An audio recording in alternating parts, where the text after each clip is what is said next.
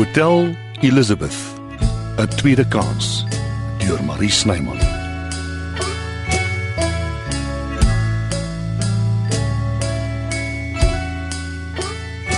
Ah, baie dankie. Wie was dit? Ja, ons ontbyt. 'n Jou smoothie en my jogurt en muesli. Gesond en lekker, daar's hy. Dankie. So, waar's jou aanvallige uitrusting? Ek doen nie ver oggend yoga nie. Ag, Kruisig my, maar so geleentheid kan ek nie laat verbygaan nie. Yoga is gesond, dit laat jou ontspan, dit fokus jou denke. Alles waar, maar ek slaan nogtans vandag oor. Ah, Ek het dan spesiaal my sweetpak aangetrek. Ek weet wat jy probeer doen. Oefening, en spesifiek yoga. Hou tog nou op. Jy's soos 'n kind wat sy sin wil hê. Dis ek in 'n neutedop. Ag, ai tog. Nou goed, wat van plan B? Jy spring uit jou Japon. Asseblief Frans, is dit alwaaraan jy kan dink? Wat ek wou sê is dan trek jy jou sweetpak aan en ek en jy gaan stappe end. In die straat, tussen al die karre se uitlaatgasse. Tot by die park, 3 blokke weg. En op pad soontoe koop ons 'n wegneem cappuccino of net wat jy wil hê en ons ontspan saam. Ek klim liewer terug in die bed, alleen. Uh, nou ja, niemand kan sê ek het nie probeer nie, dan gaan ek maar ook alleen. Wat sit met jou in parke? Nou hoe bedoel jy nou? Die botaniese tuin nou die dag. Dis net 'n groter weergawe van 'n park. Bome. Ek het nog altyd van bome om my gehou. Dit laat my rustig voel. Nou goed, ek sal saamgaan. Dalk werk dit vir my ook. Dit sal afhang van jou ingesteldheid. Nes ek gedink het, jy soek 'n plek om vir my te preek. Geniet jou stappie. Ag, nou ja, dankie, ek sal.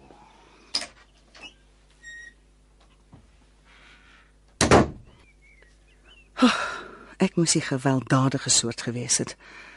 Dan kon ek Janet van die dak af gestamp het. Permanent van haar ontslaag geraak het. Ah. Ek seker as ek hard genoeg probeer, kan ek die hele dag slaap.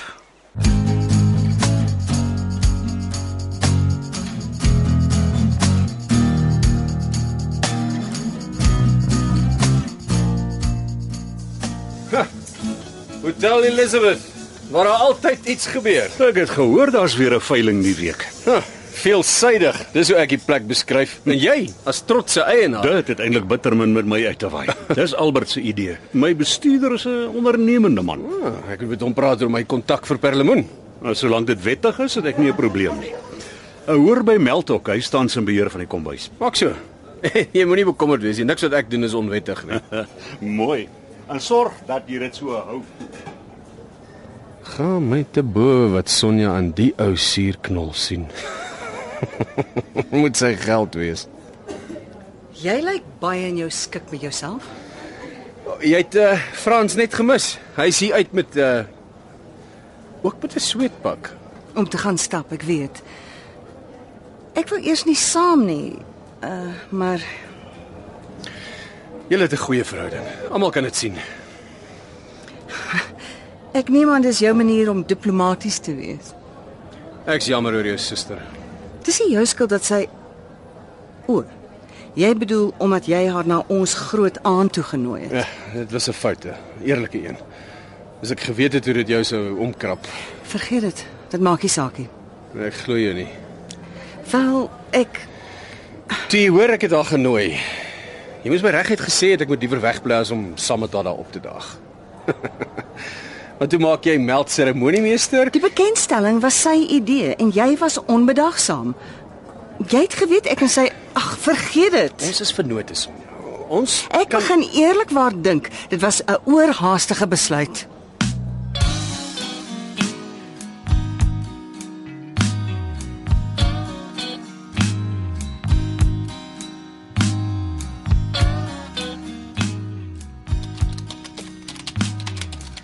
Jy's vroeg aan die gang. Ek het nie 'n keuse nie. Ag, natuurlik. Vergeet uh jy's hier om 'n troue te reël. Wat se Ah, ja, die troue eh, vir my vriend ja. Wanneer is dit? Gebeur nie meer nie. O. Oh, oh, wat het verkeerd geloop? Is net af. Dis al wat ek in die stadium weet. Het hulle agtergekom die huwelik is niks anders as 'n verskuilde tronk nie. Permanente gevangenskap. OK, jy het my. Daar was nooit 'n troue nie. Jy sê dit nie. Ek's hier om met my suster te praat. Wie sou dit ooit kon raai? Hou op om jou en my verleentheid te verlustig. Dis jammer. Ek wil met haar vrede maak op 'n manier indien dit enigstens moontlik is. Sterkte daarmee. Karel, moenie nou loop nie asseblief. As jy wil hê ek moet vir jou voorbrand maak by haar, vergeet dit. Ek is Sonja werksaam. Ons het 'n goeie vennootskap en ek gaan haar nie verder kwaad maak nie.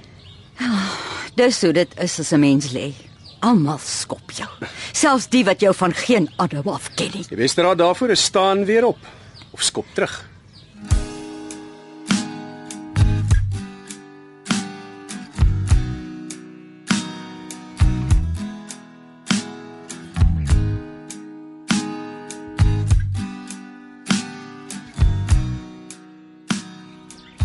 Ek het my vra vir erg.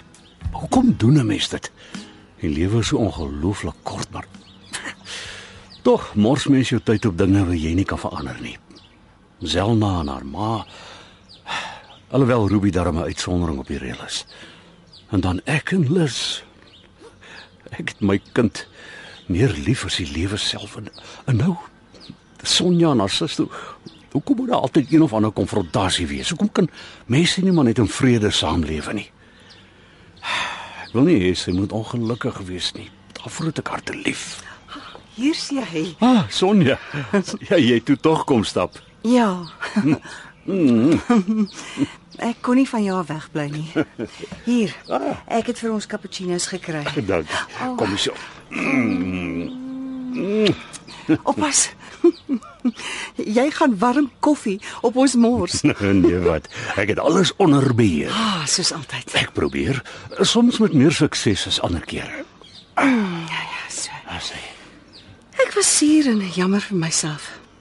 Twee bitter onaantreklike kwaliteite in 'n mens. Niks aan jou is vir my onaantreklik Ag, hou nie. op. Jy laat my al slegter voel oor ek goor was met jou. En ek het lankal aanvaar jy's 'n komplekse wese, vol krulle en draaie, om nie te praat van onafhanklik nie.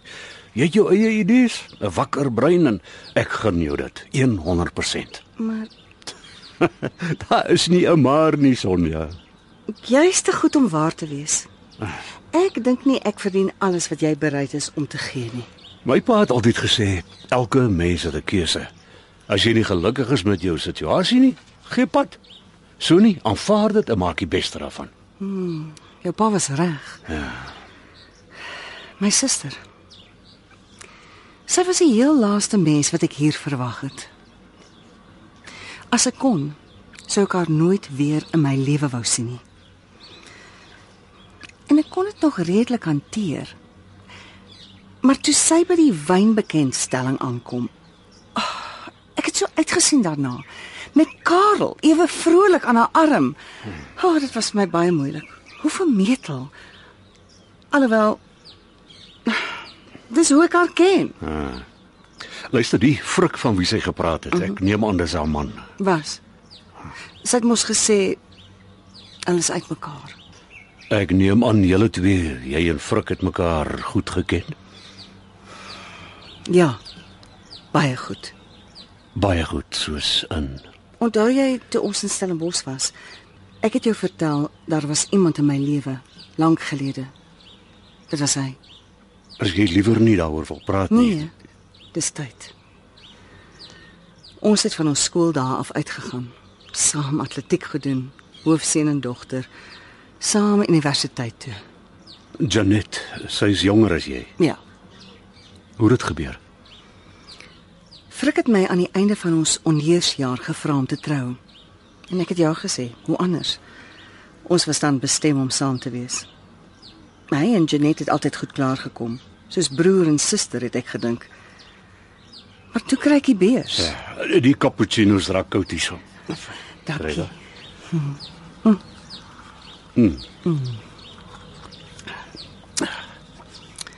Dit was om 6 maande in Champagne in Frankryk te studeer op 'n Franse wynplaas waar hulle champagne al vir eeue op die tradisionele manier maak.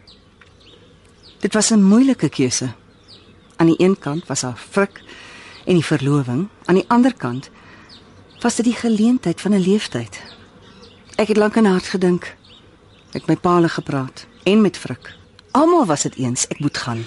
Uit die oog, uit die hart. So iets. Ek het nie geweet Janet was al die jare verlief op Frik nie. Die oomblik toe ek op die vliegtyg klim, het sy toegeslaan. Wel, hy kon dit geïgnoreer het. Moet dit nie nog invryf nie. Toe ek 'n jaar later terugkom, was hulle klaar getroud en sy was swanger. Ek het Frik nooit weer gesien nie. En hoe het hy die nuus aan jou gebreek? Hy het omtrent 3 maande voor ek teruggekom het kontak verbreek. Ek het besef iets is verkeerd, maar ek wou dit nie glo nie. Moet dit nie verkeerd opneem nie, maar was dit nie dalk 'n bedekte seën nie? Ja, eerder vroeër as later, nê? Nee.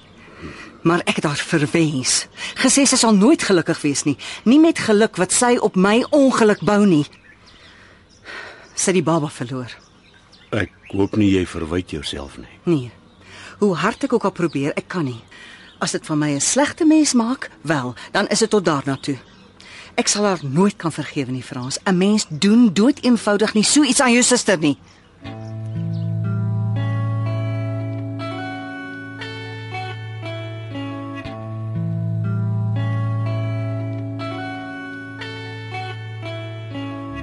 Die tegniese span is Skalk Foster en Evert Snyman Junior.